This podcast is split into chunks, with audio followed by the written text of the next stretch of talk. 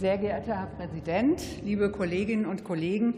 In der Pflege wird jede Hand gebraucht.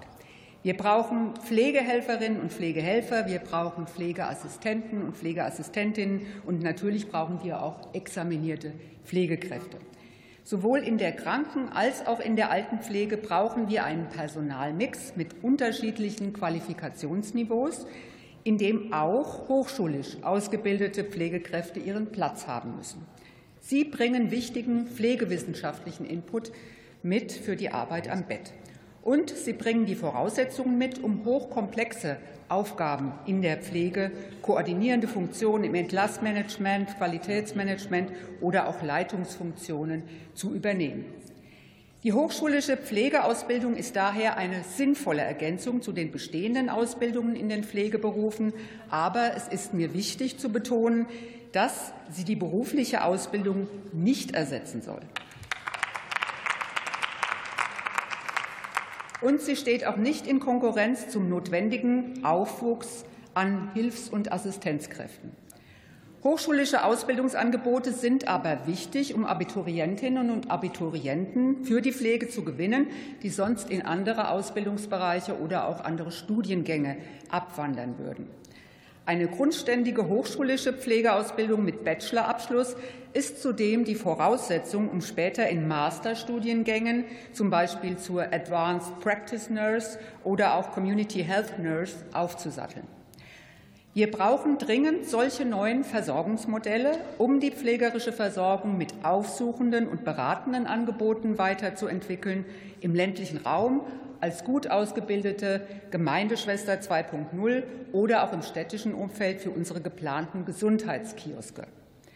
Daher ist es wichtig, die hochschulische Pflegeausbildung um zusätzliche Ausbildungsinhalte zu ergänzen, um nach Abschluss des Studiums grundsätzlich zur selbstständigen Ausübung von Heilkunde befähigt zu sein. Vielleicht auch eine Antwort auf Atte Stürpinger.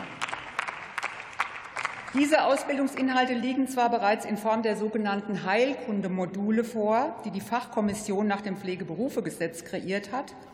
Sie sind bereits vom B M G und B M F S J genehmigt und bilden die Grundlage für die Modellvorhaben nach Paragraph dreiundsechzig und vierundsechzig S G B fünf in der beruflichen Pflegeausbildung. Aber ich glaube, dass wir zumindest in der hochschulischen Pflegeausbildung auf solche Modellversuche verzichten können, wenn wir sie denn inhaltlich integrieren. Die heilkundlichen Ausbildungsinhalte und Kompetenzen und darauf aufbauend die heilkundlichen Berechtigungen sind nicht nur für die pflegerische Versorgung wichtig, sie sind auch unverzichtbar, um überhaupt genügend Interessenten mit Hochschulabschluss für den Pflegeberuf zu gewinnen. Liebe Kolleginnen und Kollegen, viele dieser Überlegungen waren bereits vor zehn Jahren Grundlage für die damals geplante Reform der Pflegeausbildung. Die Eckpunkte von Bund und Ländern sahen eine duale Ausbildung mit Ausbildungsvergütung vor. Auch die zusätzlichen Ausbildungsinhalte zur Übertragung heilkundlicher Tätigkeiten waren damals schon darin enthalten. Aber im damaligen Gesetzgebungsverfahren hatte die Union über all dies nach und nach sich kritisch geäußert, und wir haben uns nicht einigen können an vielen Punkten, und das Ergebnis war eine hochschulische Schmalspurvariante leider, die kaum nachgefragt wird, das ist schon angeklungen, und die weit hinter den angestrebten zehn Prozent der Ausbildung zurückbleibt.